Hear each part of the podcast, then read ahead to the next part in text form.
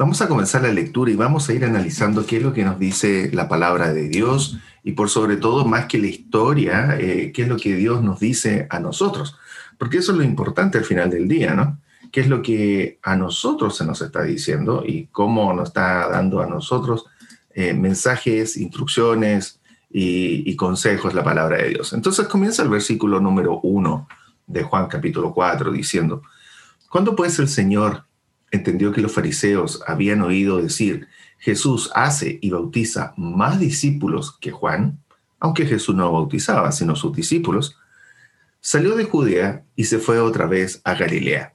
Qué interesante en todo caso aquí como una nota aparte ese versículo número 2 que dice que aunque Jesús no bautizaba, sino que eran sus discípulos, eh, nadie podía después eh, vanagloriarse y yo creo que ese fue el objetivo por el cual Cristo no bautizaba a nadie, sino que bautizaban sus discípulos para que nadie se fuera a vanagloriar de que tenía un, un bautismo mejor que el otro, un bautismo distinto o algo especial, sino que quienes bautizaban eran los discípulos de Cristo.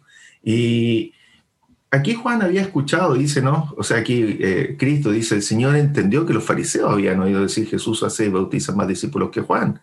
Por lo tanto, ¿qué hizo Jesús? Salió de Judea y se fue otra vez a Galilea. Y, recordemos que en ese tiempo, en los tiempos de Cristo, eh, Israel estaba dividido en tres, eh, tres fracciones. La parte norte era Galilea, la parte del medio era Samaria y la parte de abajo era Judá. Por lo tanto, él estando en Judá tenía que ir a Galilea y para ir a Galilea tenía que pasar por, por la parte intermedia que se llamaba Samaria. Y por eso dice el versículo 4, y le era necesario pasar por Samaria. ¿Qué pasa con Samaria? ¿Por qué, ¿Por qué lo plantea aquí? ¿Por qué se destaca? Porque los judíos trataban de esquivar Samaria. Eh, los judíos, sobre todo los más eh, fervientes, acérrimos a, lo que dice la letra, eh, trataban de esquivar Samaria por una simple razón. Hay que recordar de que en la época posterior de los reyes, cuando parten los reyes con Saúl, David, después Salomón, Jeroboam, Roboam, y se separan los reinos del norte y del sur. Eh, cuando en el Antiguo Testamento Israel después ya queda dividido en dos reinos, eh, ocurrió que el reino del norte fue llevado esclavo y el reino del sur después también fue llevado esclavo. Uno fueron llevados esclavos por los asirios y lo otro fue, el reino del sur fue llevado esclavo por Babilonia. Y, y cuando volvieron los pueblos a, nuevamente a, a Israel de la cautividad, eh, muchos pueblos se mantuvieron con su descendencia y con su mezcla pura, es decir, solamente entre ellos, eh, solo entre judíos. Pero en el caso de los samaritanos, hubieron algunas mezclas y hubieron algunos que volvieron y, y formaron familia con gente de otros pueblos. Por lo tanto, para los judíos más acérrimos, Samaria también era un lugar para ellos detestable, porque no eran judíos puros de raza. Entonces, había, eh, ese es un tema obviamente propio de los judíos, ese celo por la raza.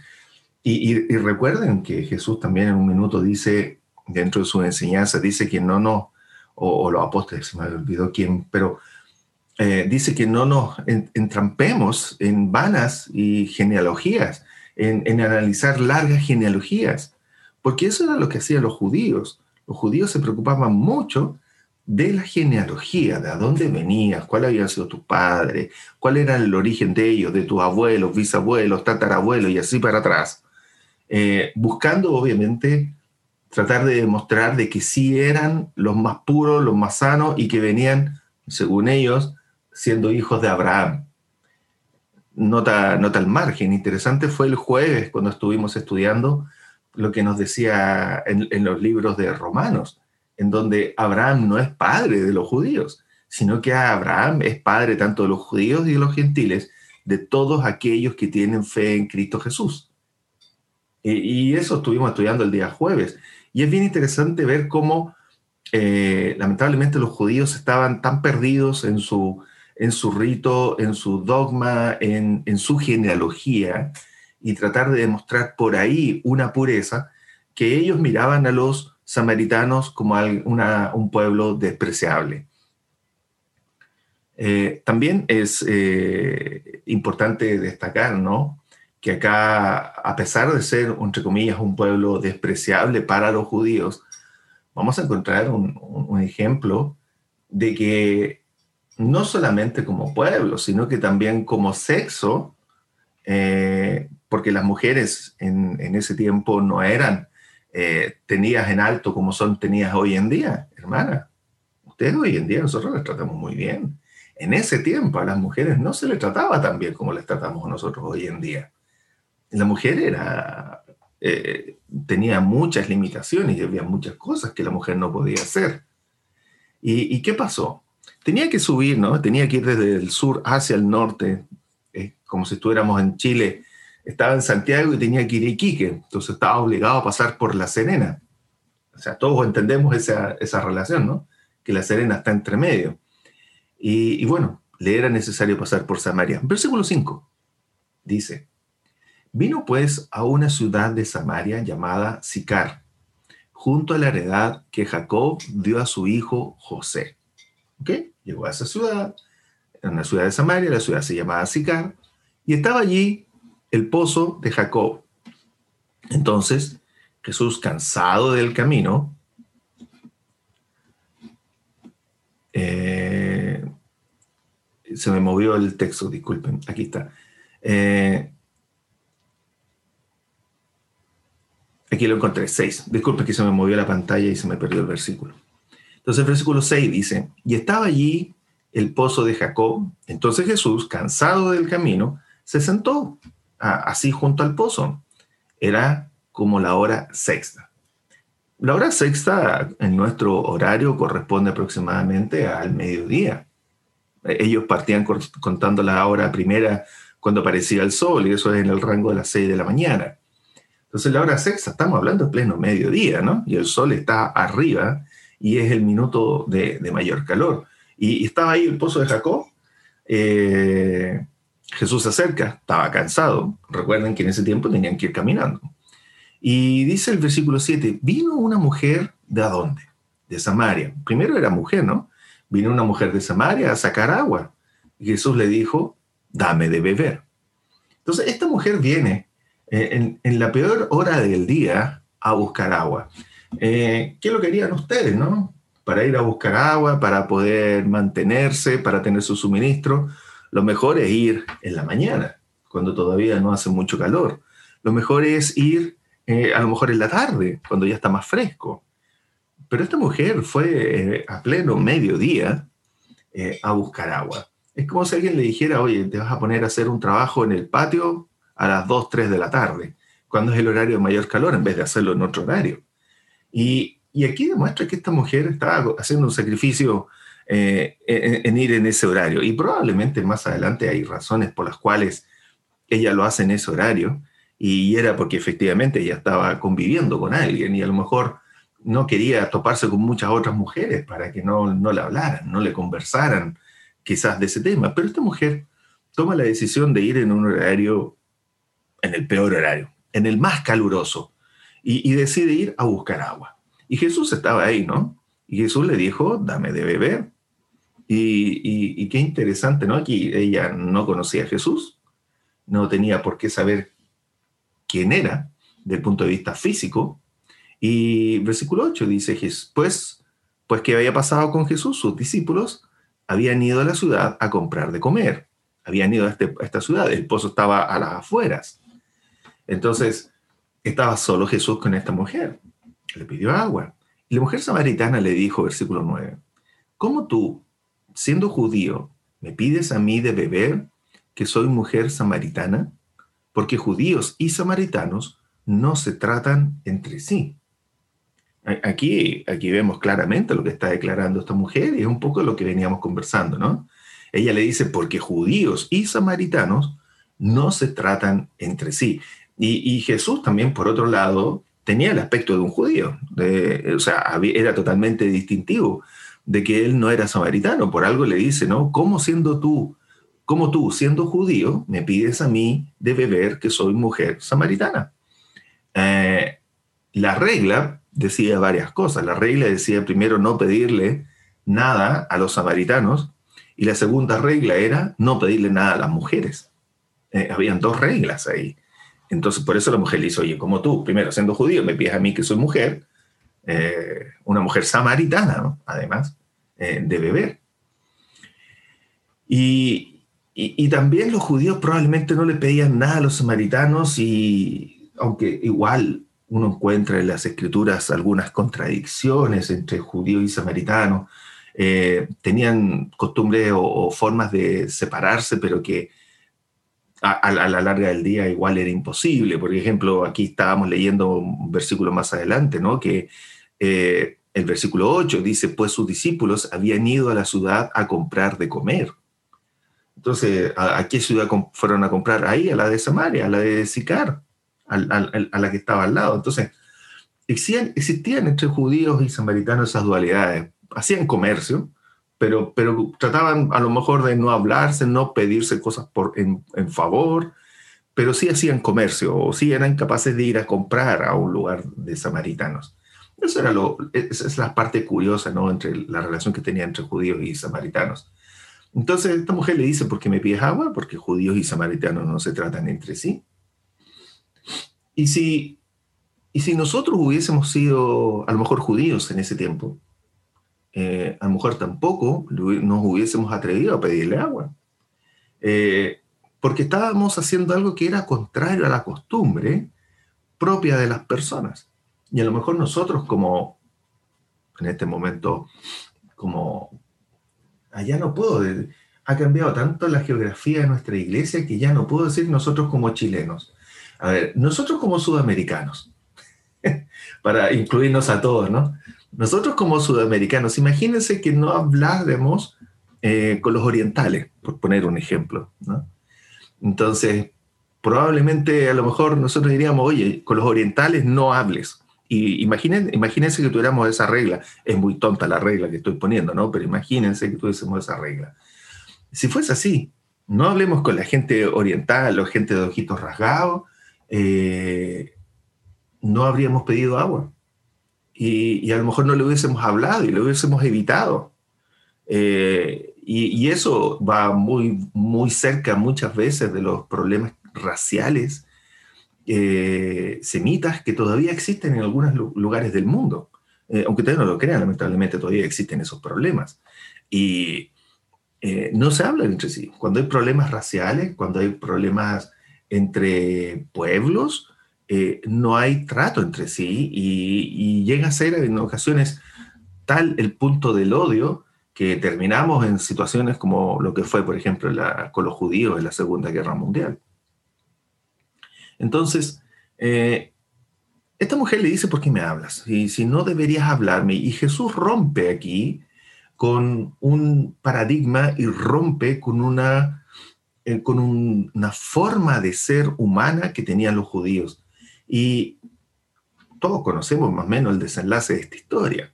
Por lo tanto, no, es necesario seguir leyéndola para ir avanzando en algunos puntos.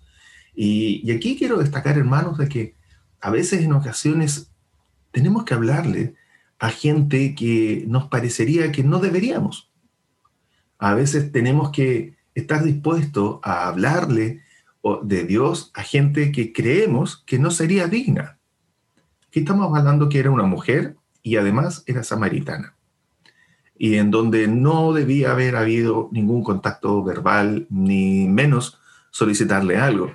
Y aquí Jesús nos va enseñando y nos deja esta enseñanza también para nosotros, de que tenemos que romper esos paradigmas que son humanos y atrevernos a hablarle a gente a la cual creeríamos de que no es digna de recibir la palabra de Dios.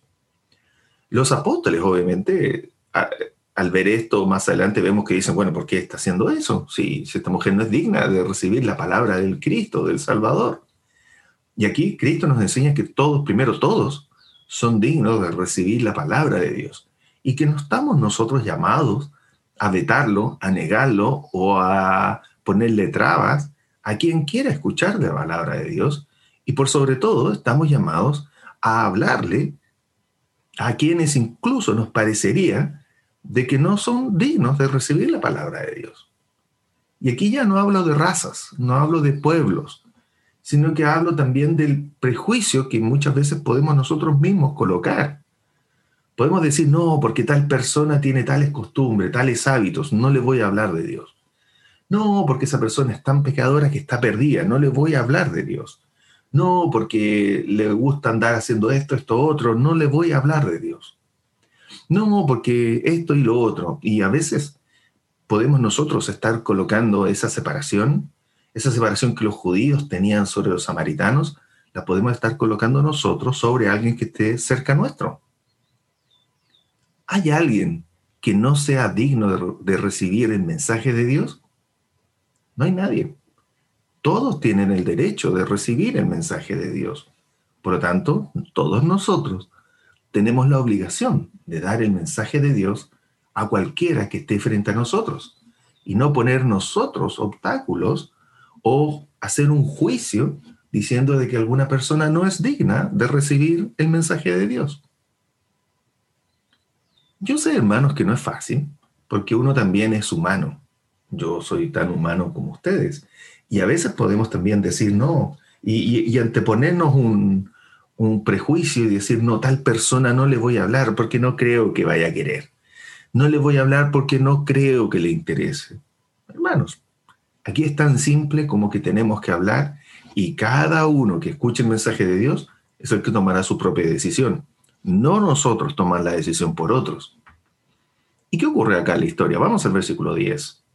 Respondió Jesús y le dijo, si conocieras el don de Dios y quién es el que te dice, dame de beber, tú le pedirías y él te daría agua viva. Fíjense que, qué interesante, ¿no? Aquí como Cristo le dice, bueno, si tú supieras en realidad el don de Dios, conocieras con quién estás hablando, eh, quién está contigo, eh, dice, tú le pedirías agua de vida, tú le pedirías, tú serías la que le estaría pidiendo el agua. Eh, y obviamente eh, Jesús le responde esto porque está buscando la oportunidad de, generar una curiosidad y de que le pregunte, ¿no? En el versículo, en el mismo versículo 10, ¿no? En la versión nueva internacional dice, si supieras lo que Dios puede dar y conocieras al que está pidiendo agua, contestó Jesús, tú le habrías pedido a él y él te habría dado agua de vida agua que da vida. Y, fíjense esa, esa, versión, la nueva versión internacional, me gusta mucho ahí, porque el versículo 10 dice, si supieras lo que Dios puede dar. En otras palabras, es lo que dice la versión Reina Valera, que la mayoría de nosotros ocupamos, donde dice, si conocieras el don de Dios, o en, en otras palabras, si conocieras lo que Dios puede dar. Y, hermanos, nosotros hemos tenido la oportunidad de conocer lo que Dios puede dar. Y, y a veces también tenemos que ser humildes y acercarnos a Dios y pedirle agua. Eh, aquí Cristo le está diciendo, ¿no? Si supieras lo que Dios puede dar y conocieras al que te está pidiendo agua, tú le habrías pedido a él que él te y él te habría dado agua que da vida. Nosotros, hermanos, tenemos la oportunidad hoy en día de conocer efectivamente quién es el Señor. Y, y también está en nosotros no olvidarnos lo que Dios nos puede dar.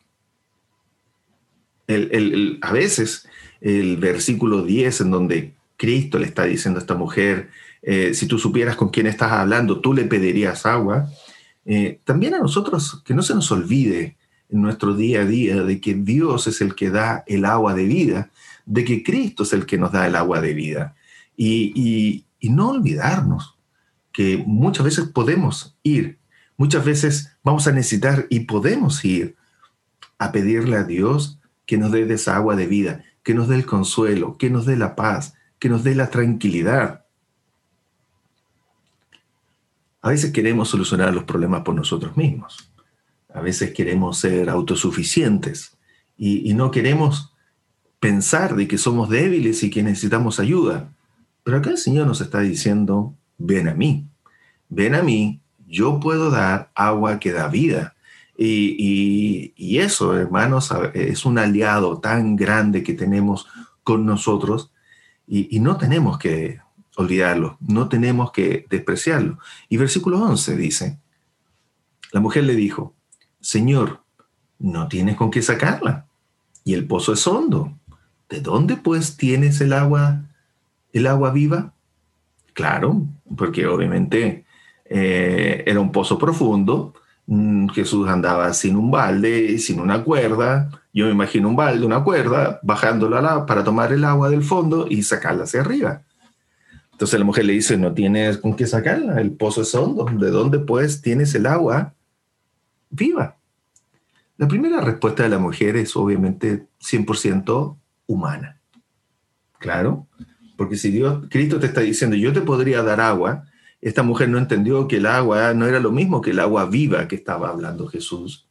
Y como no lo comprendió, lo, lo entendió y lo aplicó con, el, con la lógica humana, sin poner la lógica divina que Dios le estaba diciendo. Obviamente, la mujer respondió frente a lo que sabía y frente a lo que ella tenía su mente preparada. Muchas veces, hermanos, cuando hablemos a la gente de Dios y cuando hablemos a la gente de las bendiciones de Dios, muchos de ellos no las van a entender. Muchos de ellos van a aplicar la lógica humana para tratar de entender las cosas de Dios. Y, es tan simple, hermanos, como eh, ejemplos que nosotros mismos como iglesia nos dimos cuenta cuando estuvimos estudiando Génesis con respecto al, arca de Noé. ¿Se acuerdan? Cuando en aquellos meses en donde podíamos reunirnos en el local y estábamos todos allá y aprovechábamos de hacer estudio bíblico y estábamos estudiando sobre los animales dentro del arca y empezamos a pensar, ¿no? Oye, pero ¿cómo eran los animales? ¿Cómo entraron? ¿Entraron bebés? ¿Entraron grandes? cómo lo hacían para no pelear entre ellos, cómo lo hacían para que cupieran todos los animales dentro del arca. Algunos pensábamos que podrían haber sido pequeños animales y que fueron creciendo mientras estaban en el arca. Y qué sé yo, y empezamos a tratar de poner muchas, eh, muchas posibilidades, pero ¿con qué vista? Con la vista humana. Tratamos de poner muchas opciones pensando y analizándolo humanamente. Pero hasta que un hermano, no me acuerdo quién fue, pero un hermano de entre nosotros mismos dijo, oye, pero si Cristo fue capaz de multiplicar los panes y los peces, ¿por qué no fue capaz de multiplicar el espacio y hacerlo de alguna forma para que los animales cupieran dentro del arca? Y, y, agregó, ¿no? Tenemos que ver las cosas de acuerdo a la visión de Dios y no de acuerdo a la visión de nosotros. Y qué sabio, hermano. Y qué sabio, porque nosotros no podemos muchas veces entender o tratar de buscarle la justificación lógica a las cosas de Dios porque no tenemos la mente de Dios. No tenemos la visión, ni el entendimiento, ni la capacidad divina para entender algunas cosas. Y, y, tratamos muchas veces de entenderla a través de lo que vemos, a través de nuestra capacidad humana, que es más limitada, y, a veces tratamos de, entender los mandamientos, los milagros, las bendiciones de Dios de una forma a veces humana. ¿Cuántas veces hemos visto, y, en eso yo les he dicho muchas veces, para, para, buscar a Dios, lo menos que hay que hacer es ver eh, Nat Geo, History Channel o Discovery Channel o alguno de esos canales que hablan de la Biblia. Lo menos que hay que hacer es ver eso. ¿Por qué? Porque son canales, son programas de televisión que te tratan de demostrar que las cosas son los milagros, cuál es la explicación científica, humana a esas cosas. Y ahí es donde entramos a limitarnos. Porque Dios no tiene la misma capacidad, no tiene la misma visión que nosotros. Y si tratamos de justificar o tratar de buscar la analogía terrestre, terrenal, humana que tenemos nosotros para entender la palabra de Dios, para entender el ancho de la palabra de Dios, las bendiciones de la palabra de Dios con nuestra vista, nos va a pasar lo mismo que le pasó a esta mujer en el versículo 11. Esta mujer estaba hablando con Cristo. ¿Cuántos de nosotros ha tenido la oportunidad de hablar con Cristo cara a cara? Ninguno.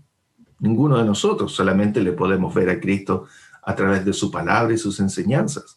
Y esta mujer, teniendo la oportunidad de estar cara a cara con Cristo, eh, le dice, Señor, no tienes con qué sacarla y el pozo es hondo. ¿De dónde pues tienes el agua viva? Esta mujer estaba viendo solamente con los ojos humanos. Y ese es el ejemplo de lo que les estoy diciendo ahora. También nosotros tenemos que aprender a, tratar de mirar. Es difícil porque no somos divinos, no somos espirituales 100%, somos humanos, tenemos nuestras limitancias. Pero muchas veces el, tratar de ver con los ojos humanos nos va a frenar y no, no, no nos va a hacer entender cuál es la verdadera grandeza del amor de Dios sobre nosotros. Y esta mujer se le, impedía. Por eso dice, ¿no? ¿De dónde pues tienes el agua viva? Diciendo, bueno, no tienes balde, no tienes con qué sacarla, la tendrás en alguna botella, en algún frasco, en algo, o cántaro de greda, como se ocupaba mucho en ese tiempo. Versículo 12.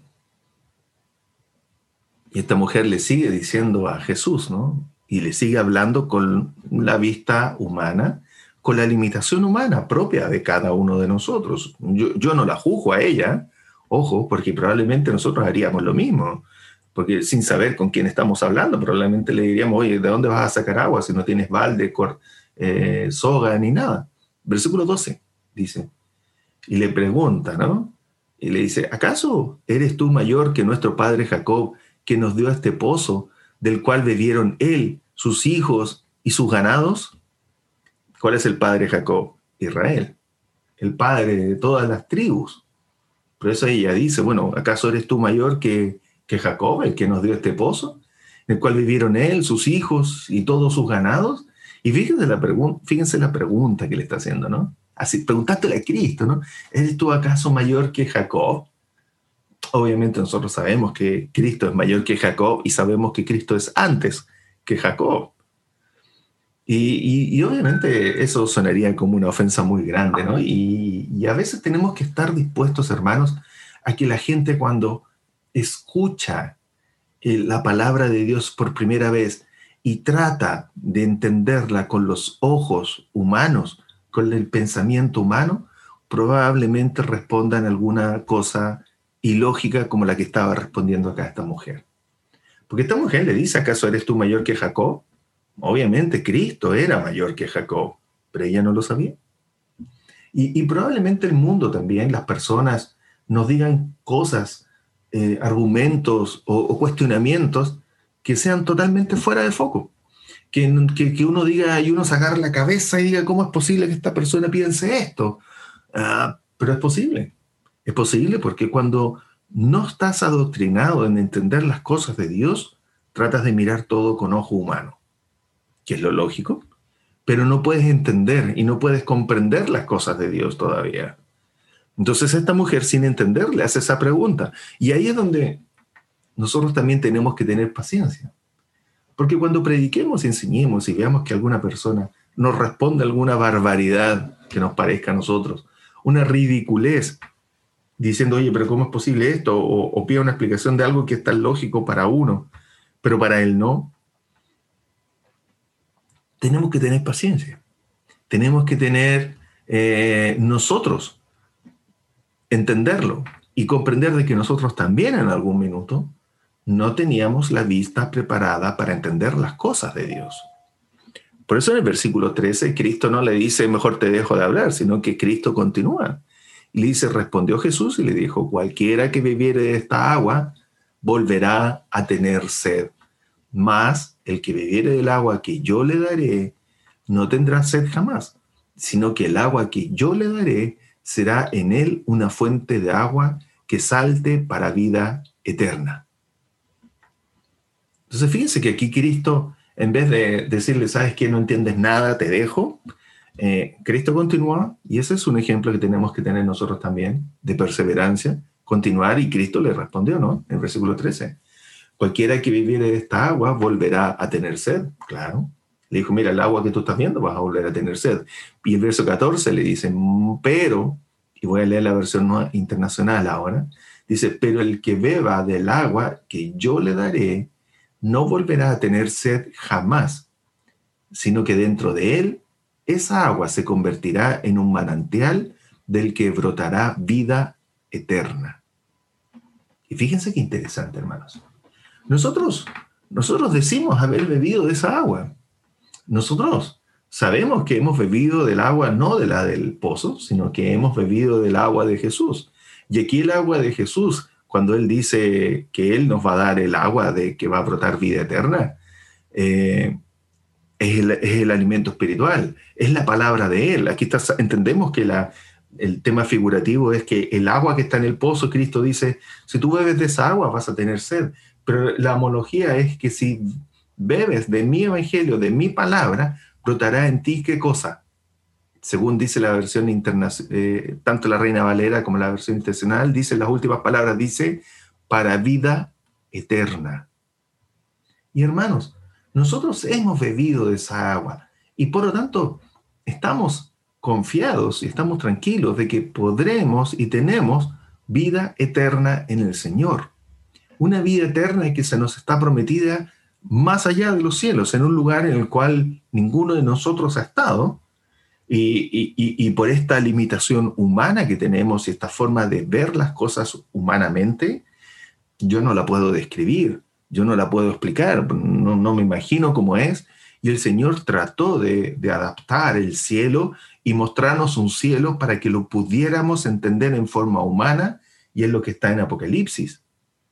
Pero a mí me queda una certeza, que me da lo mismo cómo sea ese lugar, porque esa es la promesa que Dios me está dando de vida eterna, un lugar mejor que ahora. Y en eso me tengo que conformar.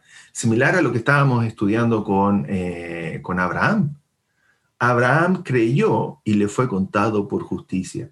También nosotros tenemos que creer y se nos contará por justicia. Por lo tanto, es tan simple como saber de que hoy en día, hermanos, tanto de ustedes y de nosotros y, y, yo, está brotando agua de vida eterna. ¿Por qué? Porque sabemos que algún día podremos estar allá en los cielos. Pero la pregunta es, ¿qué vamos a hacer con esa agua de vida eterna? Porque dice la escritura aquí, ¿no?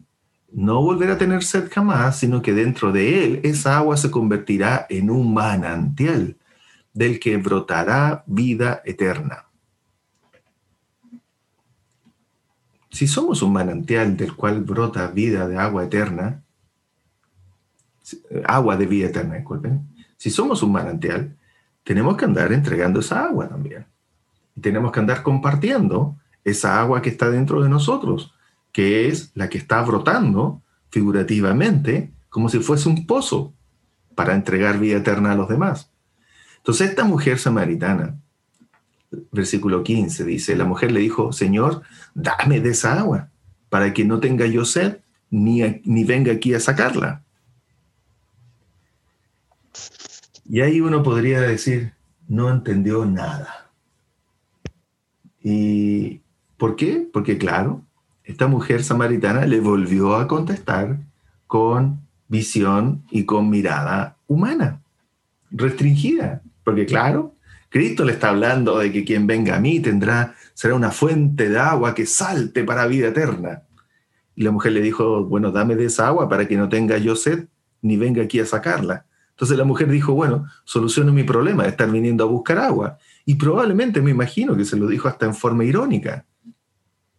Le dijo, bueno, a ver, dame de esa agua para que no tener que venir más a este pozo. Entonces aquí Cristo nos enseña de que a veces, aunque nosotros tratemos de mostrar las bendiciones de Dios y el amor de Dios sobre las personas, probablemente las personas no lo van a entender. La mujer samaritana aquí seguía sin entenderlo. ¿Y qué hizo Cristo? ¿La dejó? No. Nuevamente Cristo tuvo paciencia y, y, buscó nuevamente cómo hacerle ver y abrir los ojos a lo que él estaba enseñando. Entonces, Jesús le dijo, versículo 16, ve, llama a tu marido y ven acá. Entonces Jesús conocía algo más, ¿no? Pero dentro de su, dentro de su conocimiento también nos enseña de que hay que tener paciencia, mucha paciencia, porque la mujer le había dicho un disparate directamente, le había dicho un disparate frente a las bendiciones y la palabra que le está diciendo Cristo, ¿no? De una vida eterna. La mujer le dijo, bueno, dame el agua para no tener que venir a buscar más a este pozo. Entonces Jesús le dijo, ven, llama a tu marido y ven acá. mostrando paciencia, tranquilidad. ¿Y la mujer qué le dijo? La mujer era honesta y la mujer le dijo en el versículo 17, la mujer respondió la mujer y dijo, no tengo marido. Jesús le dijo, bien has dicho, no tengo marido. Claro, ella no quería exponer gratuitamente su real estado y por eso ella dice, no tengo marido, lo que era verdad. Y Jesús le dice, sí, es verdad, no tienes marido. Y fíjense lo que le agrega Jesús, ¿no? Porque cinco maridos has tenido y el que ahora tienes no es tu marido. Esto has dicho con verdad. ¿Qué es lo que le dijo? Había tenido cinco maridos. Y el con quien estaba viviendo en ese minuto no era su marido. Muy probable que hubiese sido marido de otra. Y estaba en adulterio. Estaba viviendo con alguien que no le correspondía. Por eso le dice, ¿no? Has tenido, cinco maridos has tenido y el que ahora tienes no es tu marido. Dos opciones, o no se habían casado, o era mujer de, e, era un marido que estaba jugando con dos casas, como lo podríamos decir hoy en día. Y le dice, esto has dicho con verdad. Y la mujer le dijo a la mujer, en ese minuto la mujer eh, de haber quedado en shock, bueno, y por, ese, por esto del versículo 18, por la cantidad de marido y el que tenía ahora no era su marido, es eh, uno de los motivos por los cuales esta mujer trataba de evitar la hora normal para ir a buscar agua, para no mezclarse con, la demás gente y, que no la juzgaran. Y el versículo 19 dice, le dijo la mujer, Señor, me parece que tú eres profeta. Y ahora esta mujer cambia, ¿no? Y esta mujer después que le dijeron esto, esta mujer cambió y le dijo, Señor, una palabra, una forma en la cual ella no se había referido a Jesús. Recuerden que ella lo estaba tuteando. Le decía, bueno, ¿de dónde tú vas a sacar el agua? ¿De dónde tú vas a hacer esto? Bueno, dame de esa agua para que yo no tenga sed jamás. Lo estaba tuteando. Pero después de que Cristo le hace ver y le hace un clic en su, en su mente, ella dice, Señor, y cambia la posición. Y ya le pone un respeto a Jesús y le dice, Señor, me parece que tú eres profeta. Y aquí está el ejemplo para nosotros, que a veces también tenemos que ser astutos y tenemos que saber buscar cómo hacer que la persona reaccione y se dé cuenta, primero que no somos nosotros eh, los importantes, sino que lo importante y a lo que tienen que tomar atención es al mensaje y no al mensajero. Nosotros somos solamente mensajeros, pero lo importante es el mensaje. Y esta mujer en ese minuto se dio cuenta de que estaba frente a alguien distinto porque le había revelado todo lo que había pasado con sus maridos. Y en este minuto ella le dice, Señor, y, ya lo pone en un, nivel distinto, le dice, me parece que tú eres profeta. Y aprovecha, ¿no? De, de decirle, ¿no? Nuestros padres adoraron en este monte y vosotros decís que en Jerusalén es el lugar que se debe adorar. Esta mujer, al darse cuenta de lo que Cristo le dice, y ella reconoce en ese minuto que ya no es una persona cualquiera ni común, hace una pregunta y, hace una duda, ¿no? Le dice, bueno, ¿dónde hay que adorar? ¿En este monte en Samaria o en el otro monte en Jerusalén? Puesto que en la antigua, antes de que Cristo hubiese llegado, habían divisiones y se había hecho un lugar de adoración ahí en Samaria, puesto que no querían que la gente fuera a adorar a Jerusalén. Esa es otra historia, ¿no? Algún día la estudiaremos en el Antiguo Testamento nuevamente. Pero habían, e, en el Antiguo Testamento, habían designado ese lugar para reemplazar a Jerusalén y que la gente que estaba en el reino del norte, o en Samaria, en Galilea, no tuviese que ir hasta el reino del sur, que era en Judá, donde estaba Jerusalén. Entonces, para evitar eso, habían inventado otro lugar donde adorar. Y era en, este, eh, en ese monte, ¿Por qué? Porque era representativo, porque ahí, había estado Jacob, el, padre de Israel. Perdón, Israel, Jacob o Israel, el padre de todos ellos. Y vosotros decís que en Jerusalén se da ahora. Entonces esta mujer aprovecha de preguntarle, ¿no? Viendo de que era aparentemente un profeta. Y de ahí, hermanos, cuando alguien le hace clic y alguien dice, sí, en verdad, aquí parece que está la palabra de Dios, aquí parece que hay algo, empiezan a aflorar todas las preguntas, empiezan a aflorar todas las interrogantes. Y Jesús le responde, ¿no? 21. Jesús le dijo, mujer, créeme que la hora viene cuando ni en este monte ni en Jerusalén adoraréis al Padre. De ahí viene también por qué nosotros no tenemos que ir a Jerusalén. Eh, de ahí viene por qué hoy en día Jerusalén, que se la peleen entre los árabes, que se la peleen entre los musulmanes, los judíos. ¿Por qué? Porque Jerusalén no es importante para, para la adoración. La adoración la estamos haciendo nosotros ahora ya, en cualquier lugar. Y es como estamos reunidos ahora. Por eso el versículo 21 le dijo, mujer, créeme que la hora viene cuando ni en este monte ni en Jerusalén adoraréis al Padre. Y ahora Jesús ya le está hablando directamente a esta mujer, le está enseñando y esta mujer está abriendo ya los ojos, está reconociendo, ¿no? Habiendo cruzado esa barrera. Y versículo 22 dice, vosotros adoráis lo que no sabéis, nosotros adoramos lo que sabemos, porque la salvación viene de los judíos los samaritanos también estaban perdidos. Y aquí Cristo le dice, no, ustedes adoran lo que no saben, ustedes no conocen. Y él dice, bueno, nosotros como judíos sí sabemos. ¿Por qué? Porque la salvación viene de los judíos. ¿Por qué? Jesús era judío. Jesús venía de Belén. ¿Dónde estaba Belén? Judá. 23. Mas la hora viene y ahora es cuando los verdaderos adoradores adorarán al Padre en espíritu y en verdad, porque también el Padre, tales adoradores, busca que le adoren. Entonces, hermanos, aquí Cristo le empieza a hablar a esta mujer y le empieza a enseñar. Le dice, mira, da lo mismo donde tú estés, ni en Jerusalén, ni en este monte, porque ¿qué es lo que está buscando Dios? ¿Qué es lo que está buscando nuestro Padre? Verdaderos adoradores gente que realmente tenga el corazón dispuesto para adorar. Cristo no está, Dios no está buscando adoradores que se conecten a Zoom hoy día en la mañana. No, Cristo lo que está buscando hoy en día es que nosotros que estamos conectados en Zoom estemos con nuestro espíritu, con nuestra alma, con nuestro corazón puesto en nuestra mente con Dios.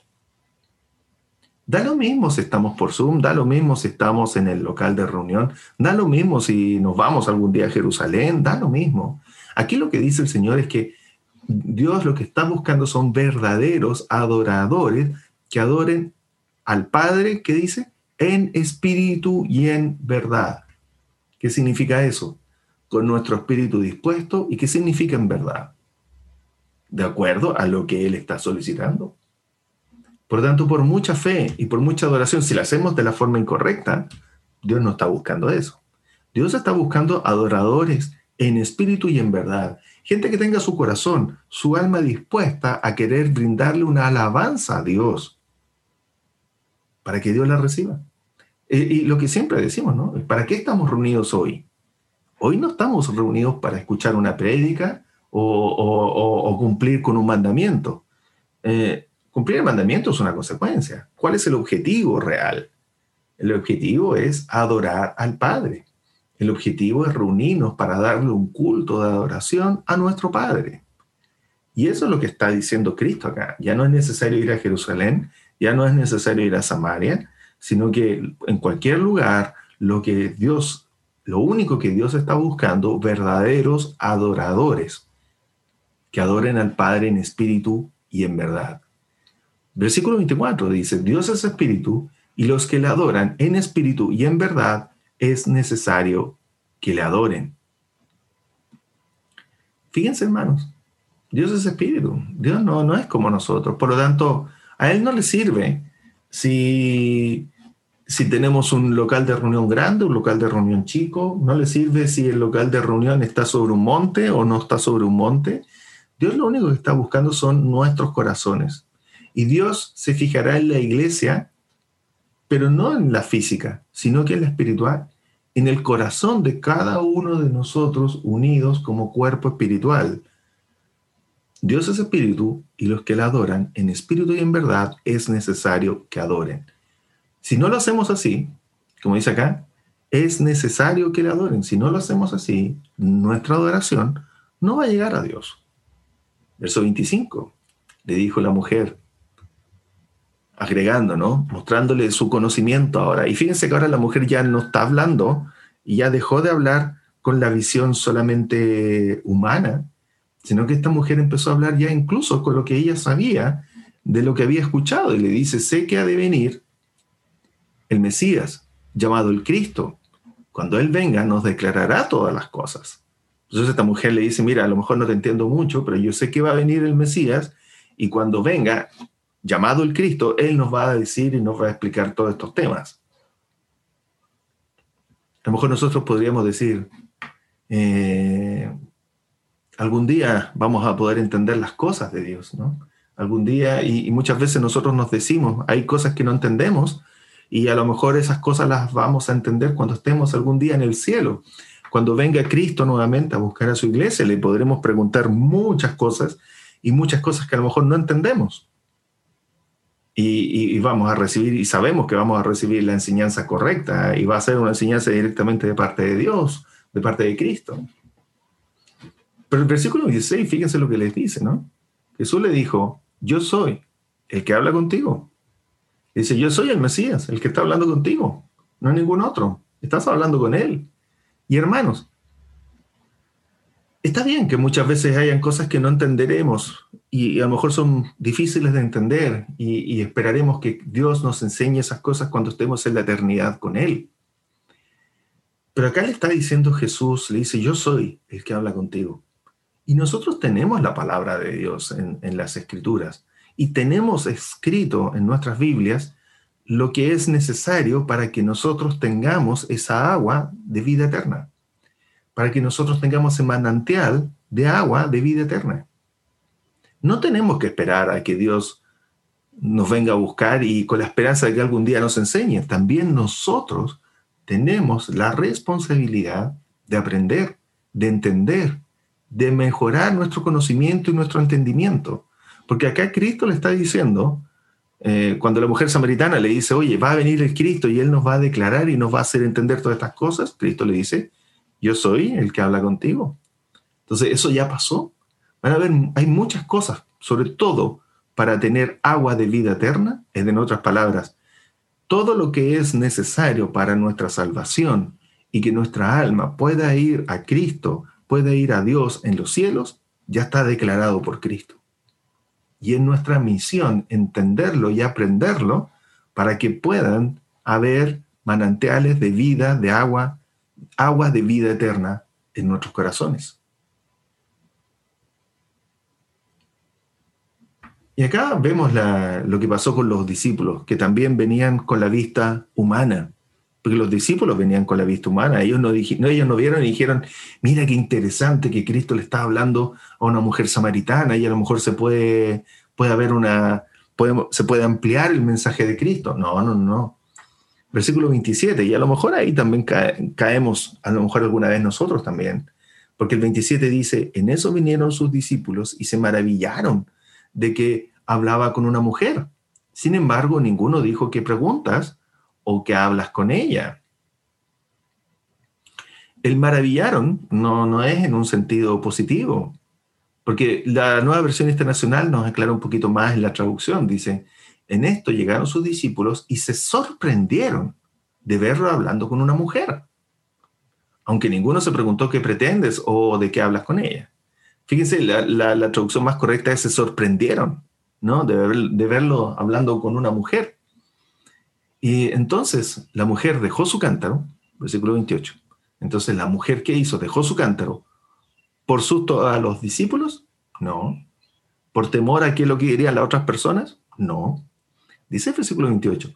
Entonces la mujer dejó su cántaro y fue a la ciudad y dijo a los hombres, fíjense una mujer que estaba viviendo en adulterio, una mujer que no tenía buena reputación, de partida era una mujer, recuerden cómo era la posición de la mujer en aquellos tiempos.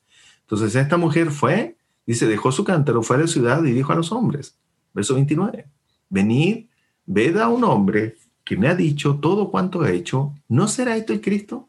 Y entonces salieron de la ciudad y vinieron a él. Entre tanto los discípulos le rogaban diciendo, rabí, come. Él les dijo, yo tengo una comida que comer que vosotros no sabéis. Entonces los discípulos decían unos a otros, ¿le habrá traído alguien algo de comer? Los discípulos seguían mirando con los ojos humanos y los discípulos no entendían lo que había pasado y Cristo lo que estaba haciendo era, no voy a comer porque Cristo sabía de que iban a venir estos hombres, estas personas desde esta ciudad, desde este pueblo en Samaria, a hablar con él. Y verso 39. Versículo 39. voy a saltar un poco y fíjense lo que dice. Y muchos de los samaritanos de aquella ciudad creyeron en él, en Cristo, por la palabra de quién? De la mujer. Y muchos creyeron en Cristo o en él por la palabra de la mujer que daba testimonio diciendo, me dijo todo lo que he hecho. Entonces, hermanos, fíjense qué interesante acá, que primero Cristo le habló a alguien a quien no debía haberle hablado a ojos humanos.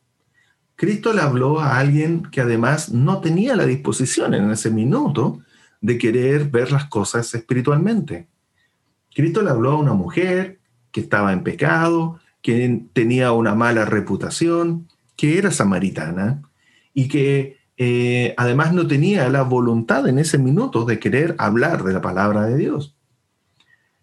Pero ¿qué pasó al final de, de esta historia? ¿no? Después de Cristo tuvo paciencia, le fue hablando, le fue mostrando, volvió a tener paciencia. Y esta mujer dejó su cántaro, se fue al pueblo, habló con los hombres, y que dice, muchos de los samaritanos de aquella ciudad creyeron en Cristo por la palabra de la mujer, que daba testimonio diciendo, me dijo todo lo que he hecho. ¿En qué se convirtió esta mujer? Hoy en día lo llamamos evangelistas.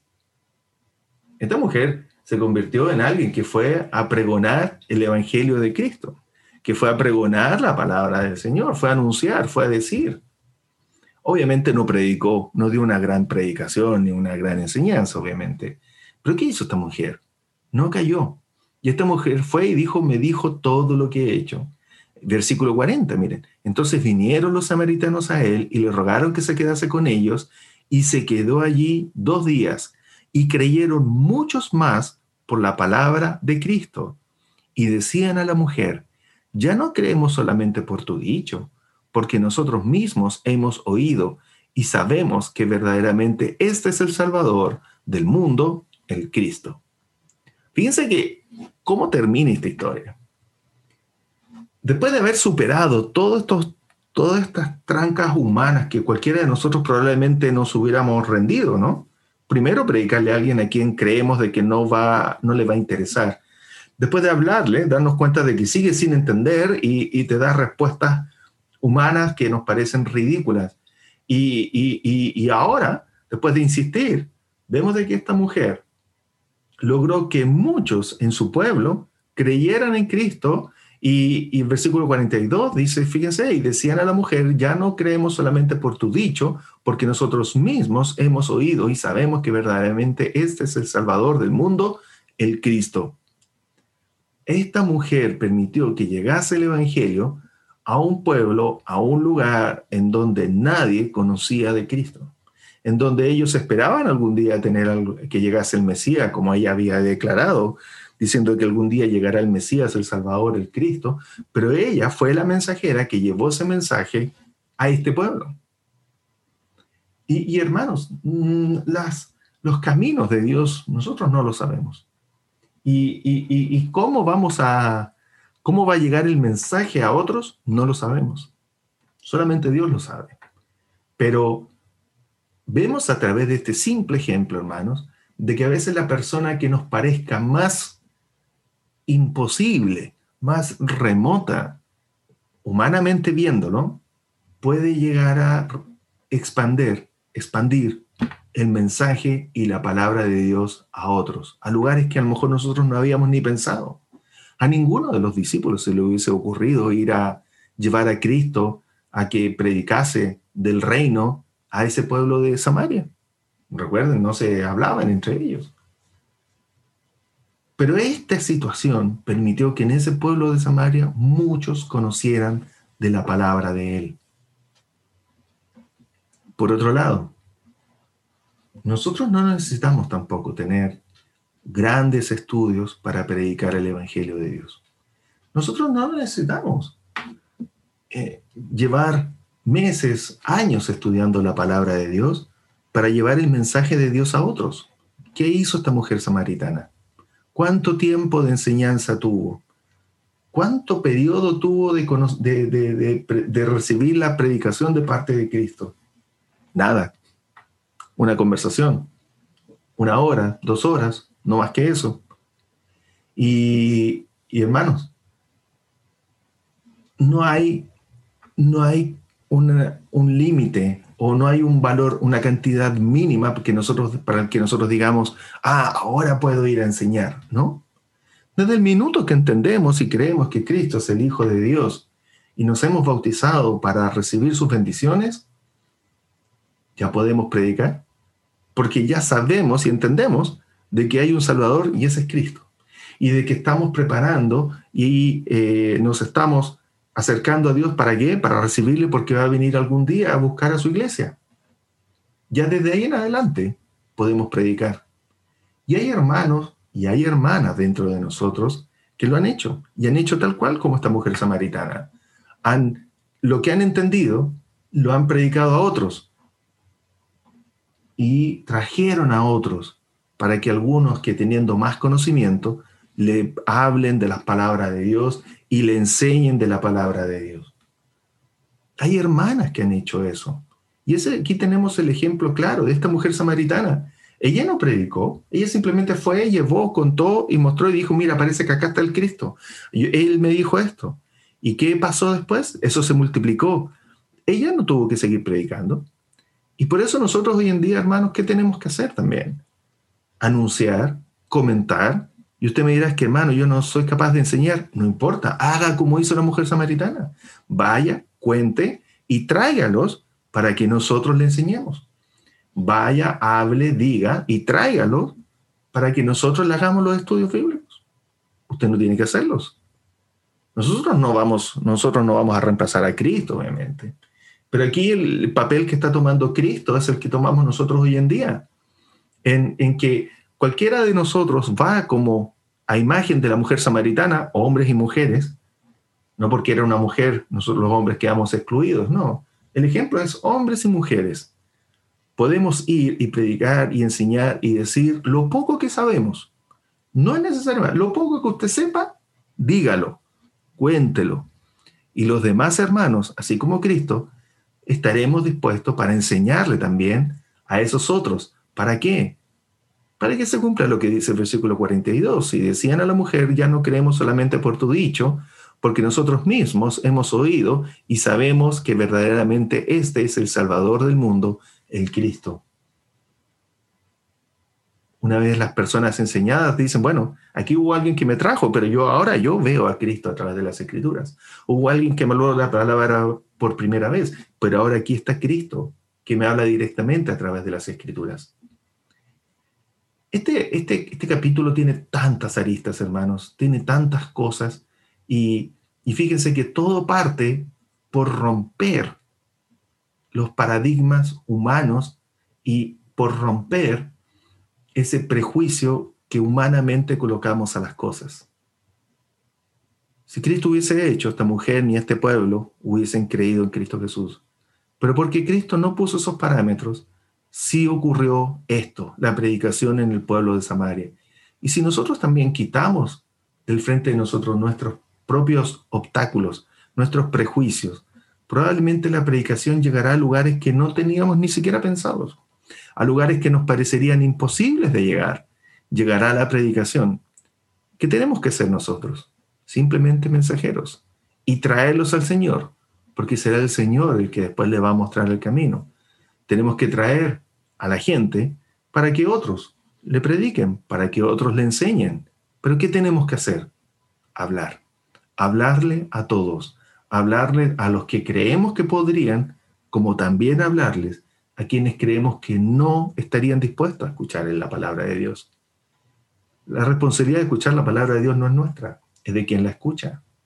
Hermanos, no pongamos nosotros las trabas y hagamos y sigamos el ejemplo de Cristo, que le habló a una mujer samaritana y después por eso todo un pueblo creyó en Cristo Jesús. Muchas gracias, hermanos. Damos gracias al hermano Roy por la exposición de este mensaje de de Juan capítulo 4. Voy a pedir al hermano Michel Gómez que eh, agradezca a Dios y de una oración por este